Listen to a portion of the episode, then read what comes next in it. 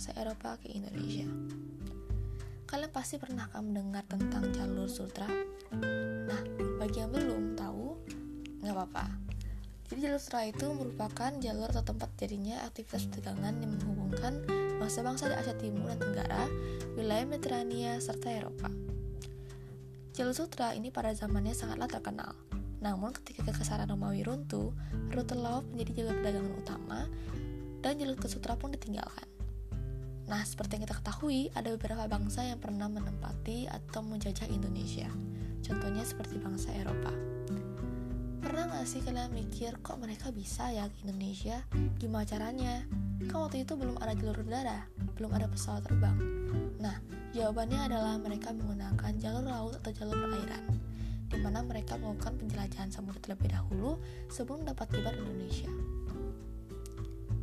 Lalu kenapa ya bangsa Eropa itu melakukan penjajahan samudra? Ada beberapa faktor yang mendorong bangsa Eropa itu melakukan penjajahan samudra. Yang pertama yaitu Konstantinopel dikuasai oleh Turki Utsmani. Di mana pada tahun 1453 Konstantinopel dikuasai oleh Kesultanan Turki Utsmani yang mana menjalankan politik yang mempersulit pedagang Eropa beraktivitas di daerah kekuasaannya.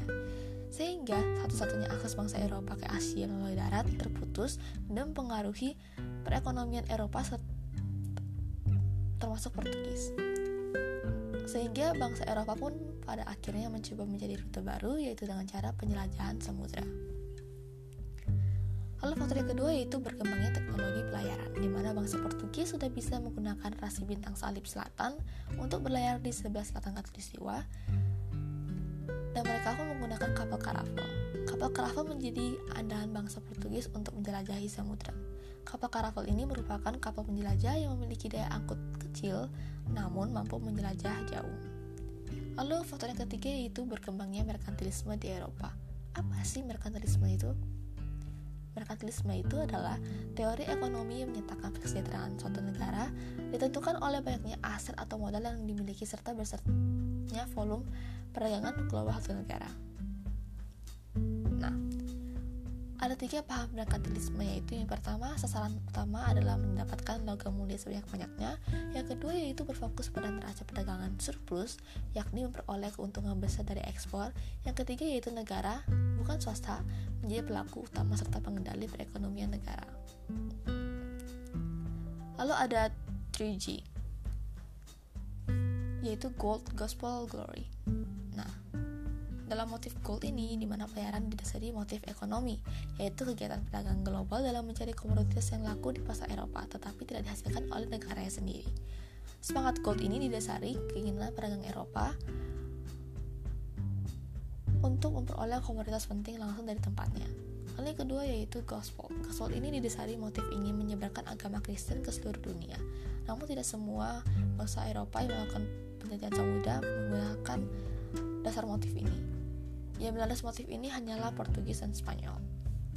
Lalu yang ketiga yaitu glory. Glory ini adalah semangat untuk membangun kembali kejayaan bangsanya dengan kekuatan sendiri. Dengan cara menancapkan padrau, prasasti berukuran besar yang bermuat lambang Raja Portugal. Sebagai simbol tercapainya perjanjian kerjasama dengan para penguasa lokal dan simbol kejayaan bangsa Portugis.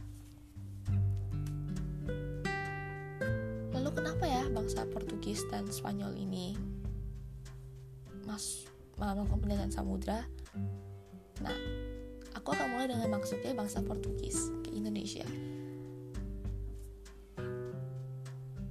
Bartolomé Dias adalah tokoh pertama yang melakukan penjajahan samudra dari bangsa Portugis.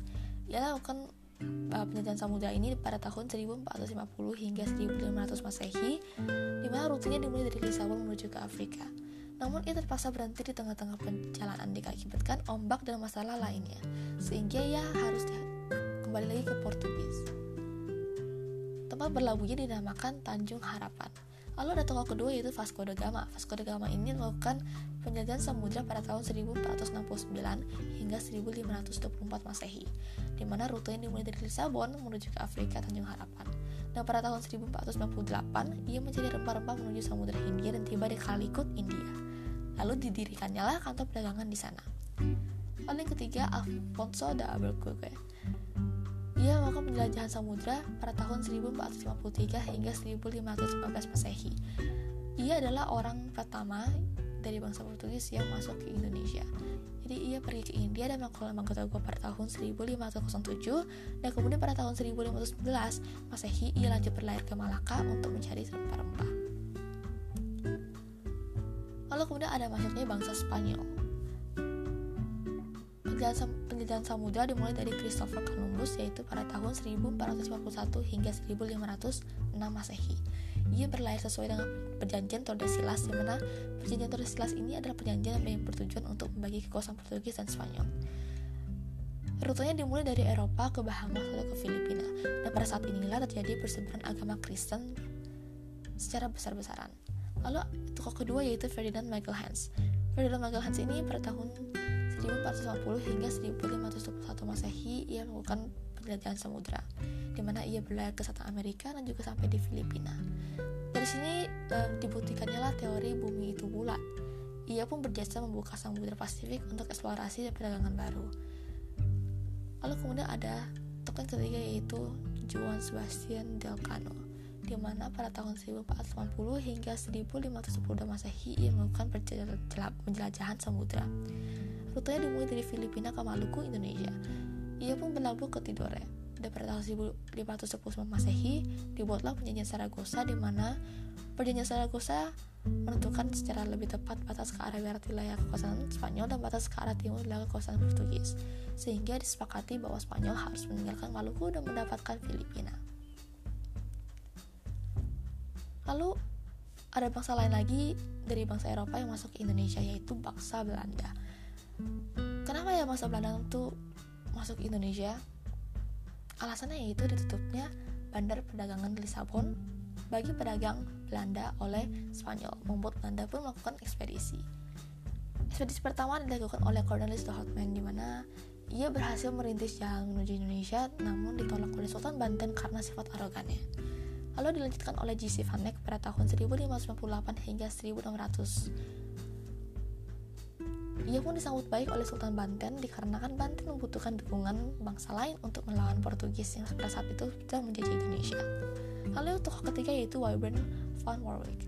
Ia diutus ke Ambon dan pada tahun 1599 ia tiba di Ambon. Namun karena keterbatasan rempah-rempah di Ambon, ia pun melanjutkan perjalanannya ke Tidore, eh ke Ternate. Maaf.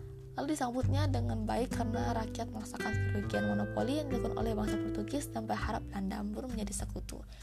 Tentu saja ini menjadi kesempatan Belanda untuk mendapatkan keuntungan lain selain rempah-rempah yang mana merupakan tujuan awal mereka.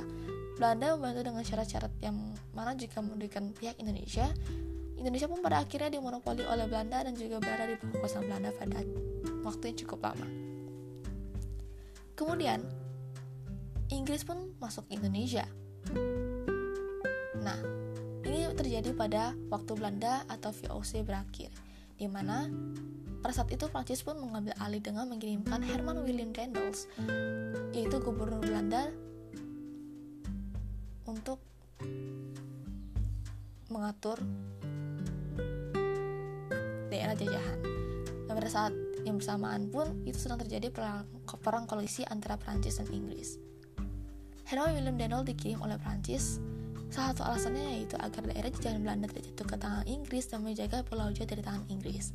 Namun karena kebijakan Herman William Daniels yang melanggar hak asasi manusia, dan pada saat itu juga Prancis sedang menjunjung tinggi dan menegakkan HAM, digantilah masa kepemimpinan Daniels oleh John William Johnson. Namun, ia tidak bertahan lama karena terus diserang Inggris yang mana pada akhirnya pangkalan utama Prancis pun jatuh pada akhir tahun 1810 yang, memper, yang memperkuat Inggris untuk merebut Indonesia. Nah, pada tahun 1811, Inggris di bawah pimpinan Thomas Sanford Raffles berhasil merebut seluruh kekuasaan Belanda Prancis di Indonesia ditandai dengan perjanjian Tuntang. Perjanjian Tuntang ini berisi mengenai penyerahan kekuasaan Belanda ke Inggris sehingga Indonesia pun pada akhirnya jatuh di tangan Inggris. Nah, sekian cerita singkat sejarah Indonesia. Semoga bermanfaat untuk kalian ya. Terima kasih sudah mendengarkan. Mohon maaf jika ada kesalahan dalam mengucapkan.